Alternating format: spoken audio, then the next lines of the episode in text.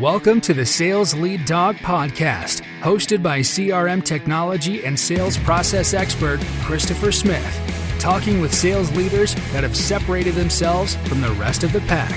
Listen to find out how the best of the best achieve success with their team and CRM technology. And remember, unless you are the lead dog, the view never changes. Welcome to Sales Lead Dog. Today I have joining me Greg Coonley of Centerfield Media. Greg, welcome to Sales Lead Dog. Thanks for having me, Chris. Great to meet you.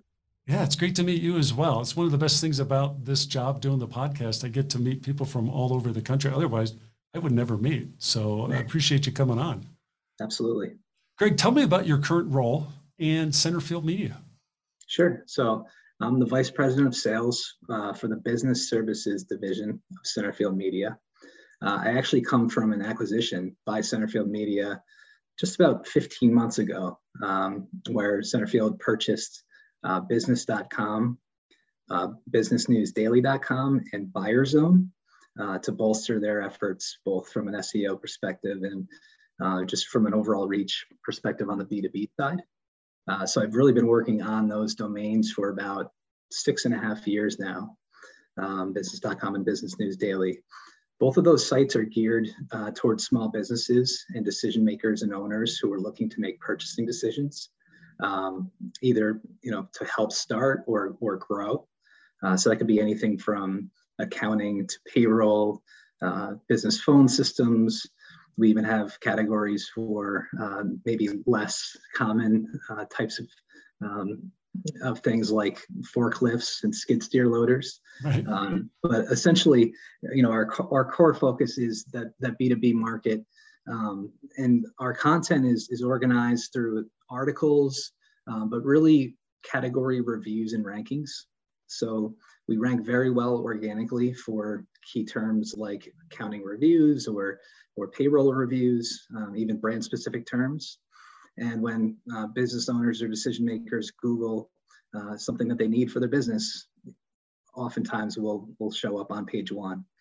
Um, from there, you know, the user is taken to content that helps them make that decision, what to look for. Um, again, in the example of an accounting software, um, is there, you know, a, a specific uh, vendor that is going to work well for their industry, be it a restaurant or retail, um, construction, and so forth.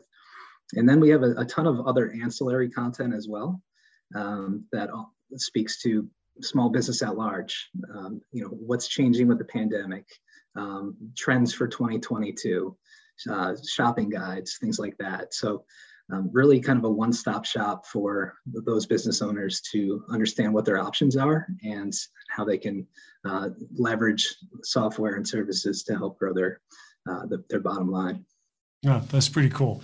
And such, you know, for me as an entrepreneur, um, long-term entrepreneur, that that's uh, um, it's such a different world from when I started doing this in my early 20s, where the best you could do is go to a bookstore and buy a book and hope it helped you.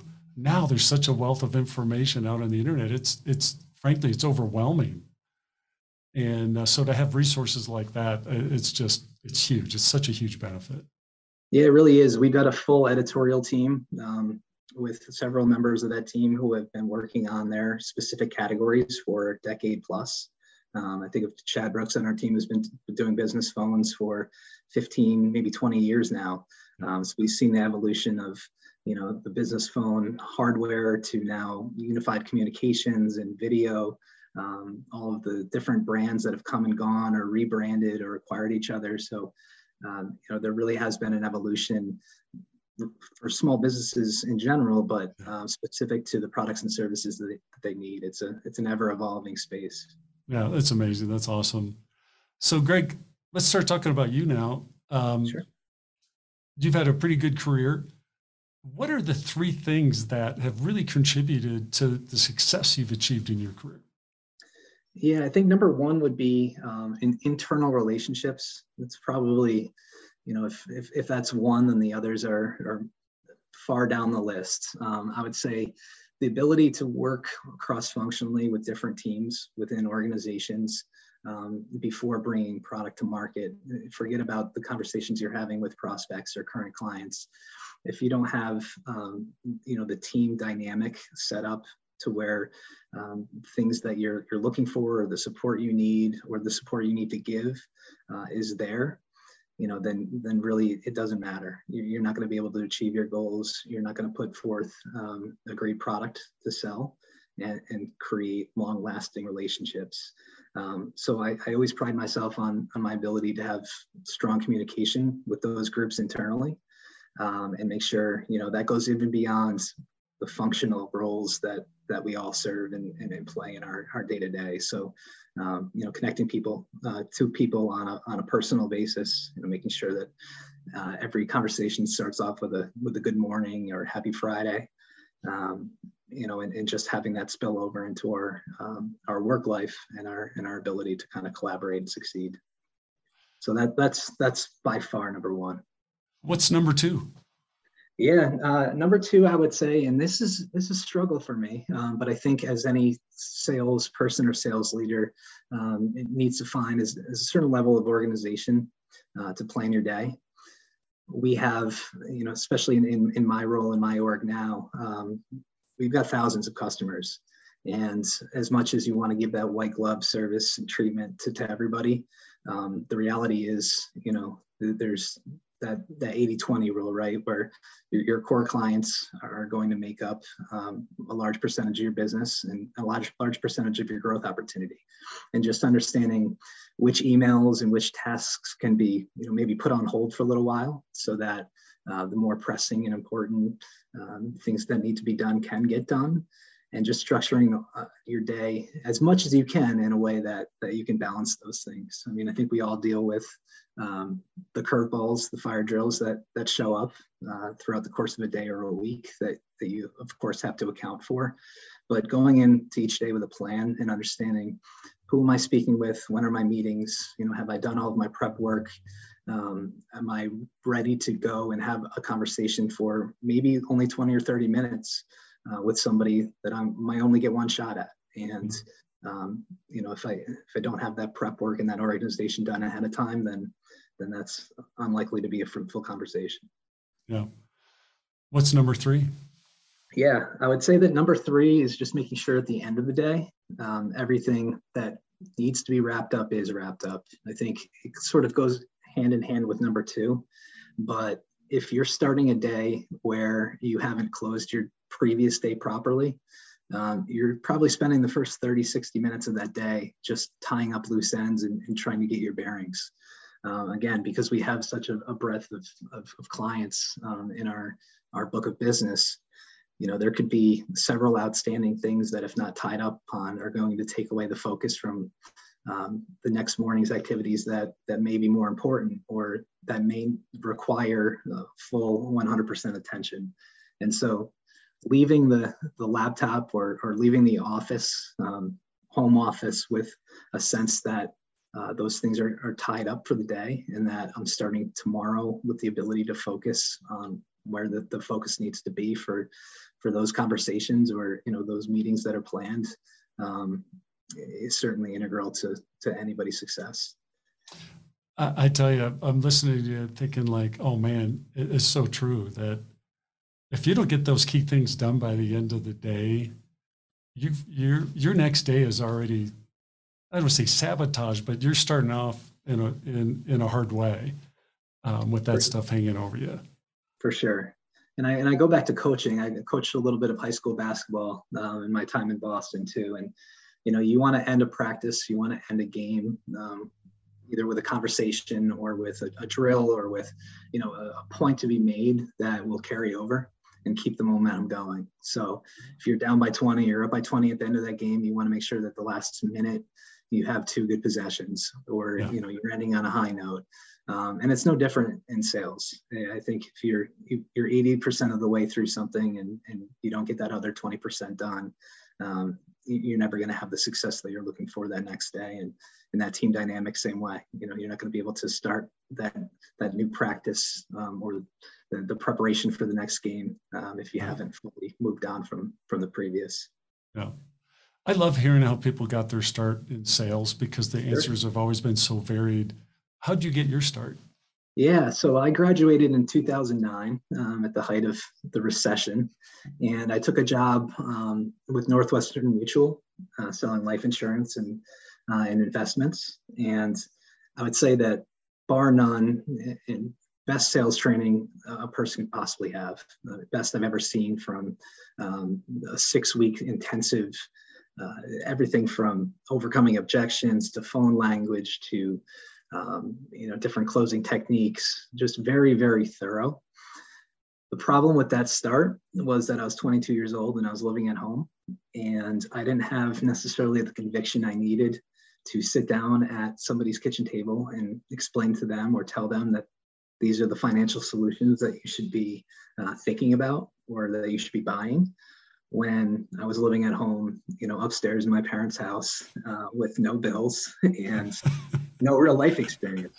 Yeah. Um, and so I had all this great sales training, but I didn't have that conviction, right? I, I didn't have that, that feeling that I was providing value because everybody I was speaking with had already been through those life experiences that experiences that I did not have. So they, they had bought and sold houses. They had, you know, married, had kids, had different financial considerations, um, had speak, spoken with different financial advisors in the past. And so I didn't feel within my heart that I was providing value uh, in those conversations. And so probably seven or eight months into that career, um, I decided that sales really wasn't for me and, and chose to go in a different direction.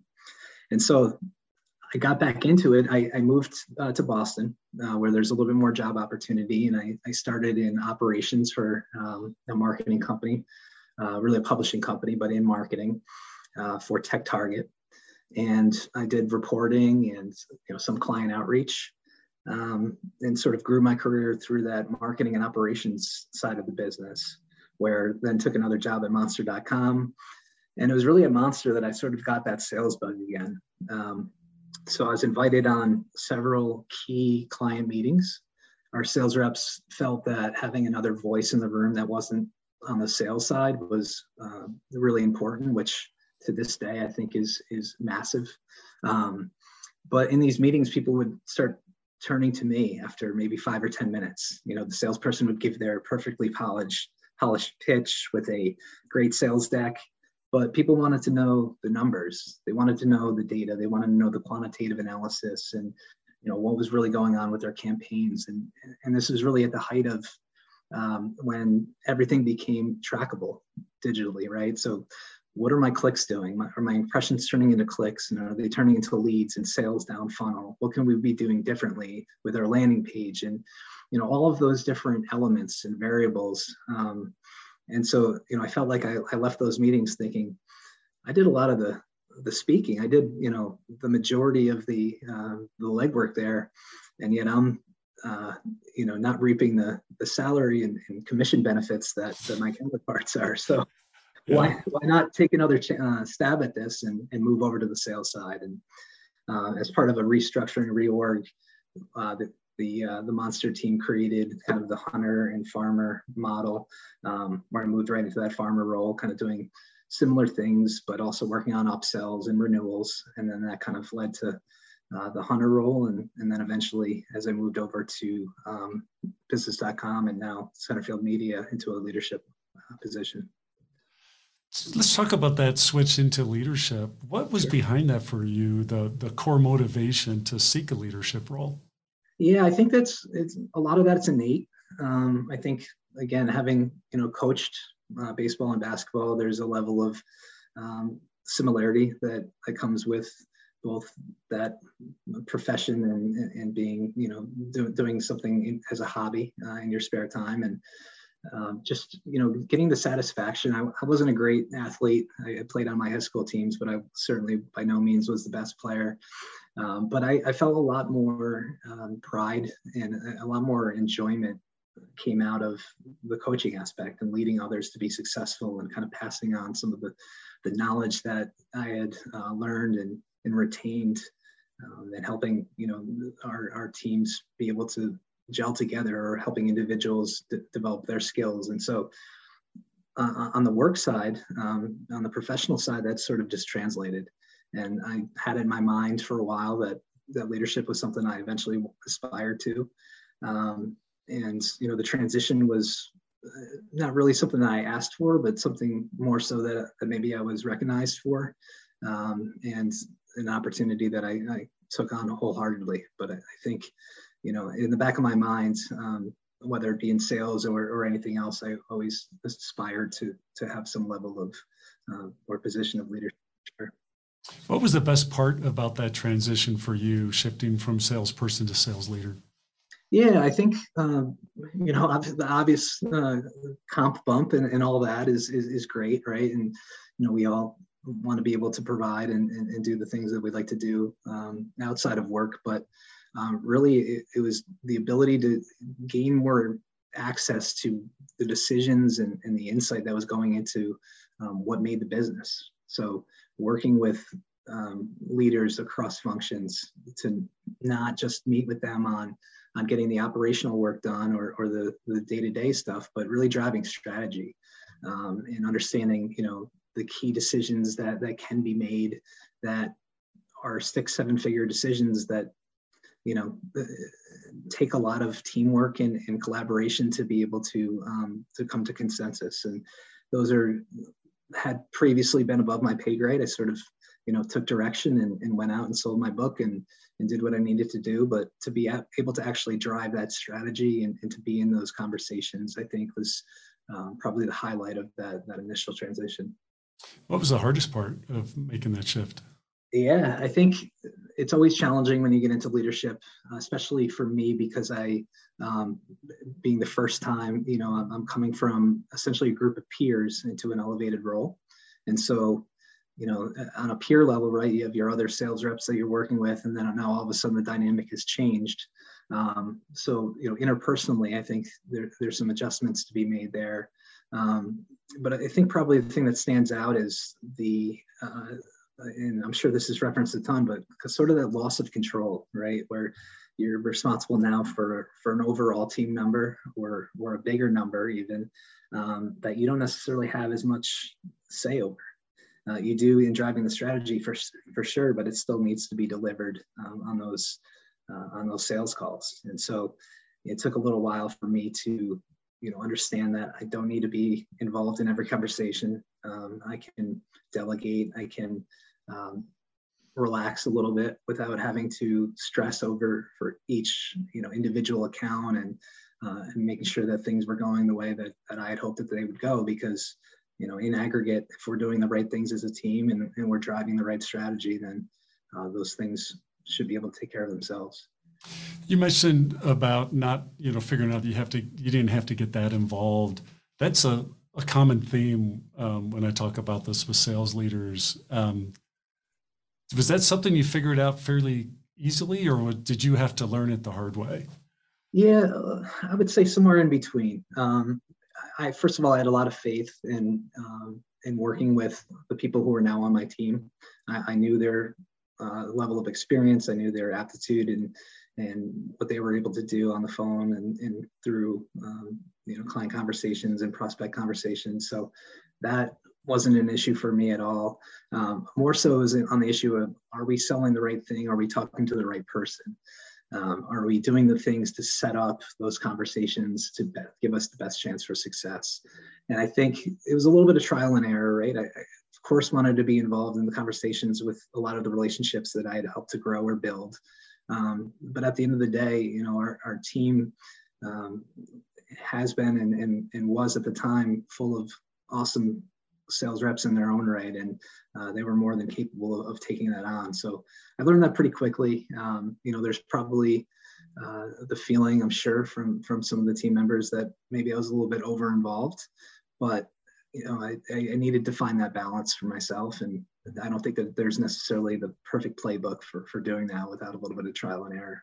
You know, and you have to find that middle spot, like you said, that balance, and the only way you find that is to go one way or the other too far and then you realize who I need to, you know, back off or I need to engage more, one or the other. Yeah, and, there's definitely key times too. I mean, just thinking about certain prospects who are at maybe a VP level or they're they're at an executive level that um, they may only want to speak to somebody who's a peer, right? I'm not one for titles at all, but but sometimes um, it does help where you know one of our reps would have have trouble uh, getting through to um, you know a, a, client contact or a, a, prospect contact at a certain company, and all it took was hey, I'm bringing on our VP, and you know all of a sudden that that helps with the conversation or, or win the conversation. So. Um, instances like that where it, it, may make sense to to become more involved um, yeah. certainly comfortable with that but as far as majority of the the, the relationships go and, and the conversations go, you know, it's really something that I can um, take myself out of and and provide the guidance and you know the, the strategy where needed. How do you leverage the losses as a learning opportunity? Yeah, losses are always tough. I think being sort of from that analytical background, um, one of the things that helps keep perspective is understanding that it's really a numbers game. Uh, if you understand, you know, your your close rates um, and your average order sizes and, and those those metrics uh, that that build your business and get you to where your goals need to be, you know, that individual conversation that falls through or something that you had as 90% confidence that doesn't get inked um, it's always going to be disappointing but in the grand scheme of things if you can keep that as just being a, one statistic as an overall part of the model um, and think of it almost as as that as a as a faceless number. Um, it becomes a lot easier of a pill to swallow. Uh, the other thing that i think was a little bit challenging too you know going back even to the beginning of my sales career and dealing with rejection was was taking things personally. Um, and for any new rep out there for any rep who still struggles with that, that's been doing it for a long time, it, it's absolutely not personal. Um, those decisions are made on a ton of different levels, whether it be um, because you don't have the right product or it's just not the right fit. You may not be speaking to the person who has the budget for which you're, you know, you're really targeting.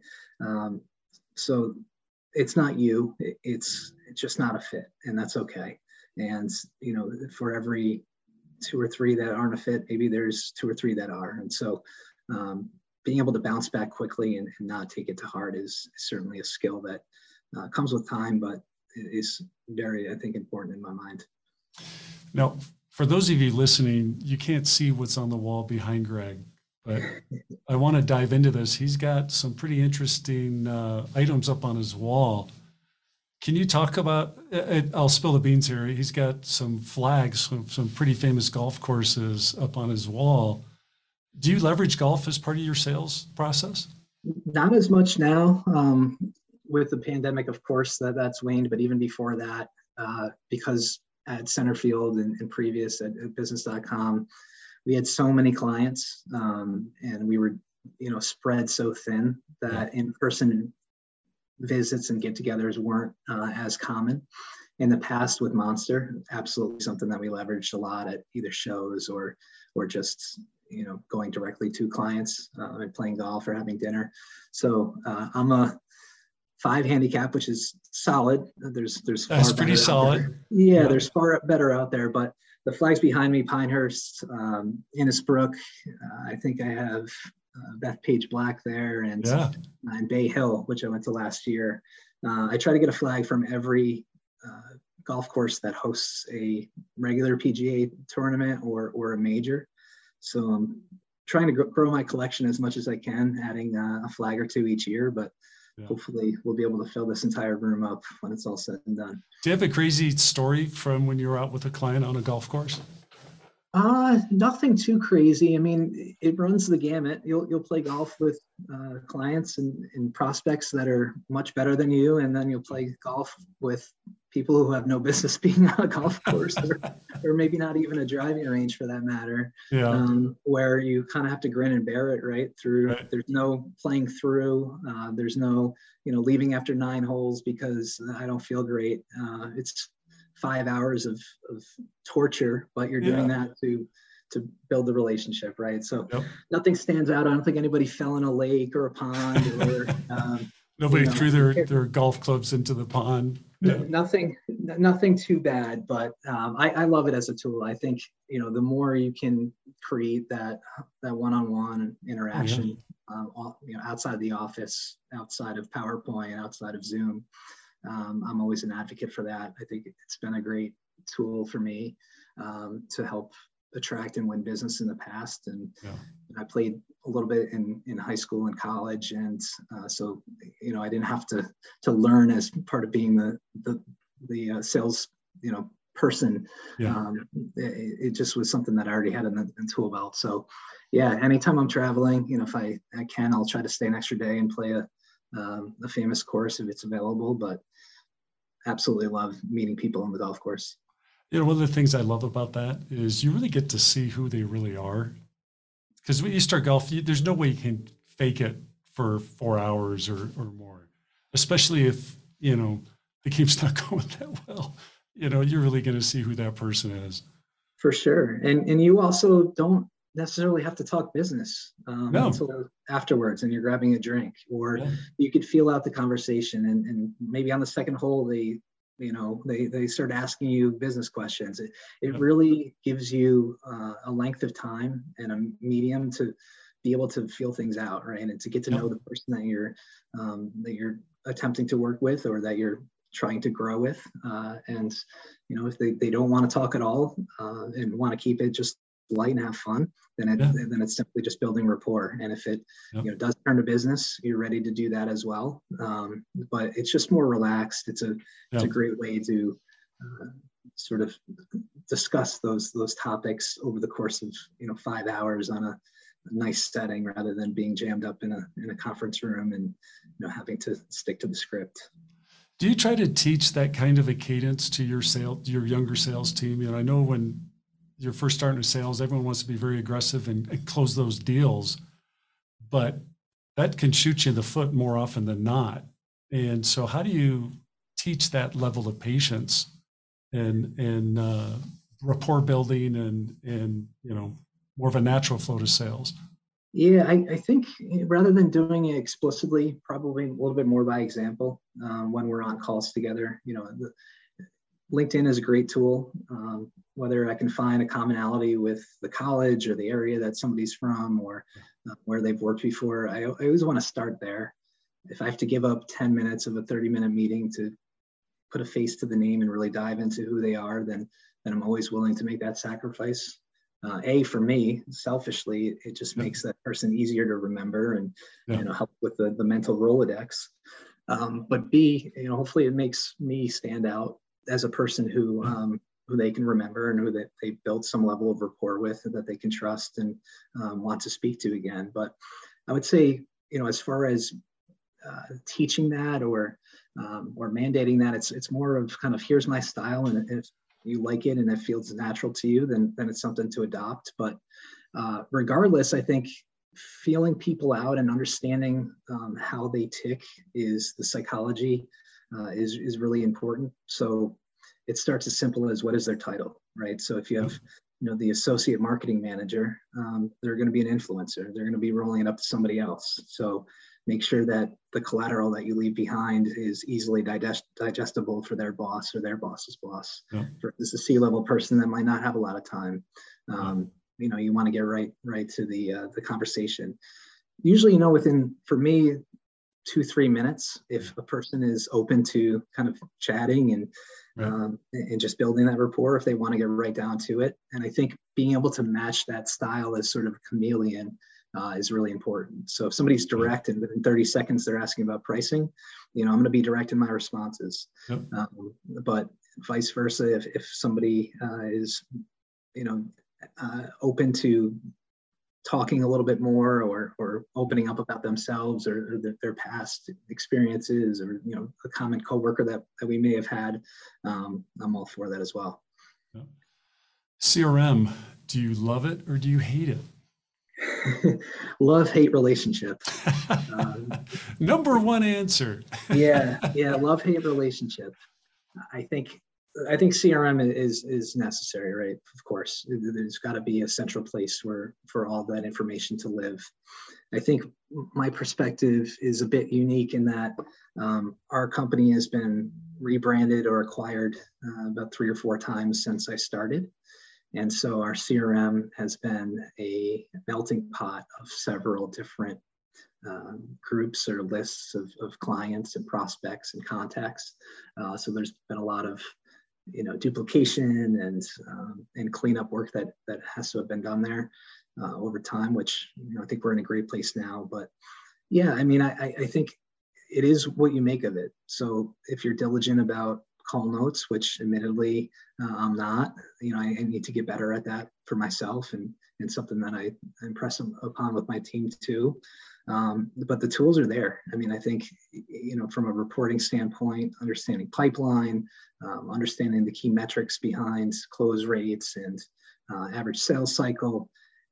If, if you put in the data, it'll it'll give you back the data as information that, that you can really use as a um, as a key tool to guide your process decision making and and so as much as I you know sometimes struggle or will curse out uh, the the CRM for you know little um, little things or or, or bugs or um, or logic that's built in that you know I may not have all the answers to. Um, it's certainly a tool that I lean on a, ton to be able to keep everything organized and, and to drive um, the sales process forward.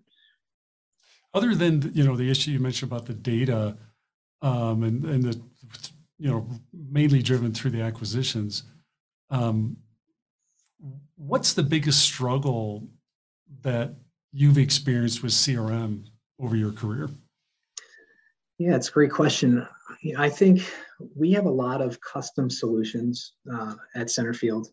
So when we were at business.com uh, operating just on the B2B side, um, we had sales qualified leads, marketing qualified leads, and click traffic that we could sell. And so everything that we did fell under one of those buckets. And at Centerfield, uh, where we're able to basically support marketing and customer acquisition from A to Z, where we have a sales center that actually sells both B2C and B2B um, services. There are a lot more custom types of projects and solutions that we can offer to the market. And so sometimes when you have that level of customization, they don't, those programs don't necessarily fit into the predefined uh, selects or options that, that a CRM has. And so inputting, it can be a challenge for one. I'm not really sure maybe necessarily if this is going to be a lead opportunity or a full funnel opportunity or sponsorship. Um, but on the backside of that is pulling reporting and understanding um, where is my pipeline and what product is it aligned to. Sometimes that's that's not always uh, as clean as, as maybe it would be in the past. So it, it really um, it takes patience for sure and collaboration. We have one of the best Salesforce administrators uh, I've ever worked with, easily the best, uh, and, and just floating ideas out there. What if we, you know, change this field, or what if we added uh, this logic uh, to be able to help make those those headaches, uh, you know, go away as much as possible. But I, I, don't think any any business has a perfect process for how they utilize uh, their CRM. I think it's a it, it's an evolving um, discussion as products get developed, as targets change, as um, you know M and A's happen. So it, I'm happy. Uh, there's days and there's moments where I'm, you know, uh, I'm not uh, thrilled with what's going on, but certainly it's a uh, necessary evil. Yeah, yeah, I agree.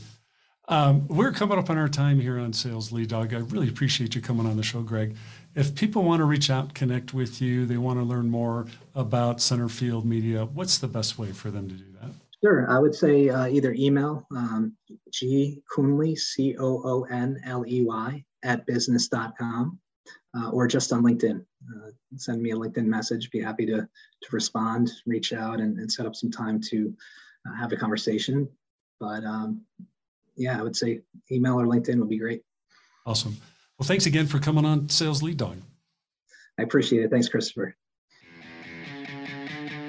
As we end this discussion on Sales Lead Dog, be sure to subscribe to catch all our episodes. On social media, follow us on LinkedIn, Facebook, and Instagram. Watch the videos on YouTube, and you can also find our episodes on our website at impellercrm.com forward slash sales lead dog.